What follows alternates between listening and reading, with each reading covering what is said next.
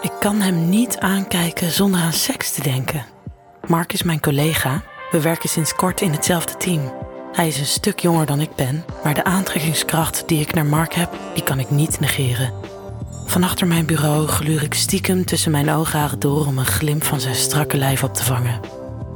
Als hij zijn blouse netjes in zijn broek stopt en ik het randje van zijn boxershort zie, stroomt er een warme gloed door mijn lijf. Wanneer hij zijn stropdas wat losser knoopt, lijkt het alsof mijn keel juist wordt dichtgeknepen. Bij de onduidelijkheden wat betreft mijn werk klop ik natuurlijk als eerste bij Mark aan. Wanneer hij achter me komt staan en op mijn beeldscherm dingen aanwijst, krijg ik het bloedheet. En als hij zijn handen op de mijne legt om de muis de goede kant op te bewegen, ontplof ik bijna. Denk ik aan Mark, dan denk ik aan seks. Of het wederzijds is, weet ik niet. Op een speelse knipoog na blijven we vooral zakelijk op de werkvloer. Totdat, ja, totdat we na een bedrijfsfeest op een afterparty belanden. Er zijn al aardig wat drankjes in de man. En ook de vrouw heeft één Passoa te veel achter haar kiezen.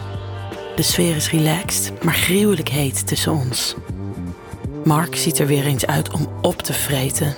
Ik bedwing me om niet ter plekke de knopen van zijn blouse te rukken. Met nog wat andere collega's en cafégangers hebben we veel plezier. Er wordt gelachen, gedanst, geflirt. De tijd vliegt. Wanneer de sluitingstijd ver gepasseerd is, worden we letterlijk de kroeg uitgeveegd. Op straat blijf ik, inmiddels bloedgeil, nog even kletsen met een klein clubje. Mark staat tegenover me. Ik kan, en waarschijnlijk doet die ene Passoa er geen goed aan, niet goed volgen wat er precies gebeurt, maar ineens sta ik met een prachtige blonde dame te zoenen.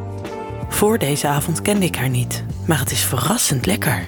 Door mijn wimpers gluur ik naar Mark. Ik zie dat hij staat te genieten van ons spontane tafereeltje. Als zij er, nadat we er hartelijk om hebben gelachen, even later met een mede-cafébezoeker vandoor gaat, sta ik ineens alleen met mijn appetijtelijke collega op straat. Ga je met me mee nog even wat drinken? hoor ik mezelf zeggen. Ik schrik van mijn lef. Als hij positief antwoordt, maakt mijn hart een vreugdesprong en schiet een warme straal als vuurwerk door mijn lijf. Gelukkig ben ik altijd geschoren en is mijn slip passend bij mijn BH. Soms ben ik zo blij met mezelf. Thuis zorg ik snel voor een lekker sfeertje, kachel en kaarsjes aan. Zo gauw hij op mijn bank neerploft, grijp ik mijn kans. Als een leeuwin werp ik me op haar net gevangen prooi. Ik ga op hem zitten en druk mijn volle lippen op de zijne. Mark beantwoordt mijn zoen hartstochtelijk. Binnen een minuut liggen overal kledingstukken. Zijn nette witte blouse, stropdas, zwarte pantalon, mijn witte blouse, zwarte colbert en BH liggen verspreid over de vloer en de bank. Verlangend kijk ik naar Mark's pik, die zijn lust verraadt, en naar zijn donkerbruine ogen. Niet eerder zag ik ze zo ondeugend staan als nu. Ik ga op mijn knieën voor hem op de grond zitten en druk mijn warme volle lippen gulzig op zijn eikel. Zachtjes ruk ik hem, terwijl ik met mijn tong zijn pik verken, die steeds wat dieper in mijn mond verdwijnt. Hij smaakt lekker zoet. Het is goddelijk. Zijn pik glijdt steeds verder mijn keel in. Mark kreunt hardop. Het moedigt me aan net wat verder over hem heen te zakken.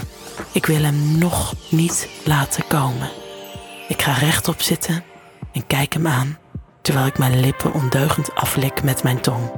Eindelijk, zeg ik. Ik geef hem een zoen en duw vervolgens mijn neus in zijn hals om zijn geur diep in mijn poriën door te laten dringen. Waarom heb je dit nog aan? vraagt hij, terwijl hij mijn zwarte broek en kanten slip naar beneden trekt. Lachend sta ik op. Mark duwt me achterover de bank op, bovenop onze kledingstukken. En voor ik er erg in heb, glijdt er een vinger in mijn kut. Hmm, je bent kletsnat, fluistert Mark met schorre stem. Hij stopt er een tweede vinger bij terwijl hij bovenop me ligt.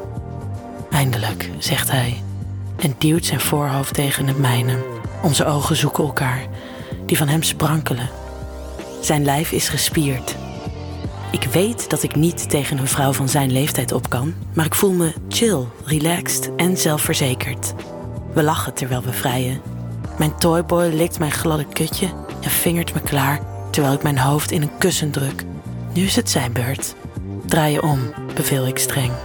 Terwijl Mark languit naakt op mijn bank ligt, lik ik zijn gladde, zachte ballen terwijl hij zich rukt voor me. Eén voor één zuig ik ze mijn wang in. Regelmatig zet ik even mijn lippen op zijn eikel. Als ik zijn vocht proef, blijf ik hangen en zuig mijn mond in. Laat het over mijn tong glijden en slik het door, net als de vloedgolf die volgt.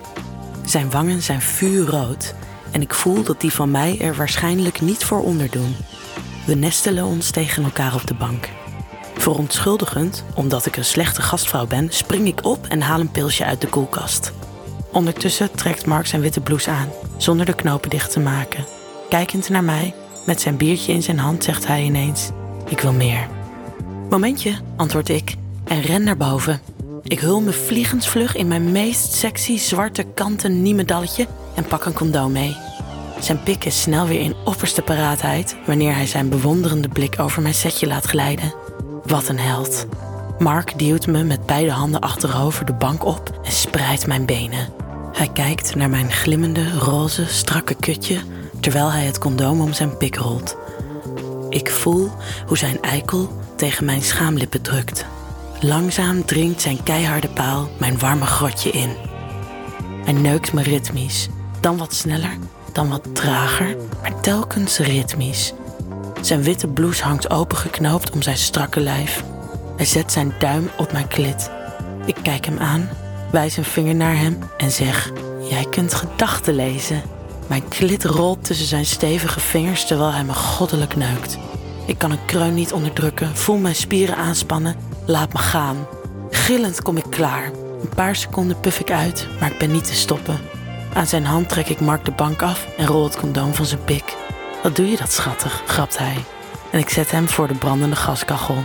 Op mijn knieën ga ik voor hem zitten en begin hem weer te pijpen of mijn leven ervan afhangt. Oh, wat wil ik hem laten genieten. Kon de tijd maar stilstaan. Voor het weten is het half zes in de ochtend. In ons naki staan we voor de gloeiende kachel en knuffelen elkaar. Ik druk mijn neus in zijn haar. Hij pakt mijn gezicht vast en zegt: Ik ben bang dat dit niet de laatste keer is dat we seks hebben. De volgende dag ontmoeten we elkaar weer op kantoor. Hij in zijn witte blouse en zwarte pak en ik in het mijne.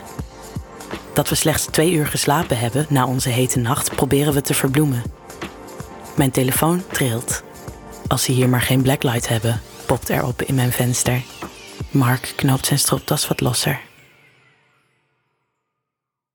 Wil jij nou meer spannende verhalen? Luister dan naar Charlie's Avonturen, een podcast van Easy Toys.